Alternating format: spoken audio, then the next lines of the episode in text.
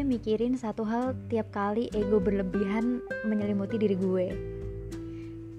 Uh, ketika pikiran, tindakan yang gue lakukan itu dipenuhi segala keluhan, kesedihan, kesel, takut, gue yang mikirin satu hal ini.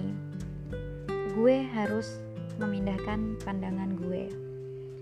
Akhirnya gue nyadar bahwa kalau gue terlalu memanjakan diri gue sendiri maupun kalau gue bersikap negatif pada diri sendiri hal itu tuh nggak akan ngebuat gue menjadi lebih nyaman gitu loh.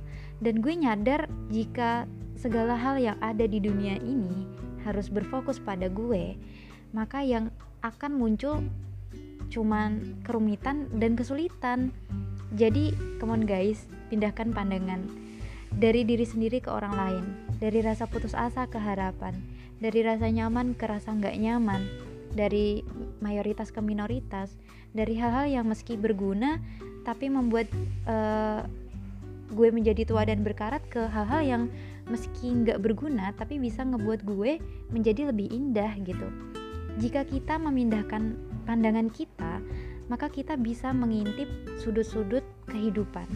Pandangan kita memandu kita untuk uh, melakukan tindakan yang benar gitu loh.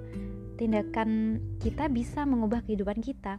Jadi gue nyadar kita nggak bisa berubah hanya untuk diri kita sendiri. Gue nyadar bahwa hal-hal yang ngubah gue adalah hal-hal yang selama ini tersentuh oleh pandangan gue gitu.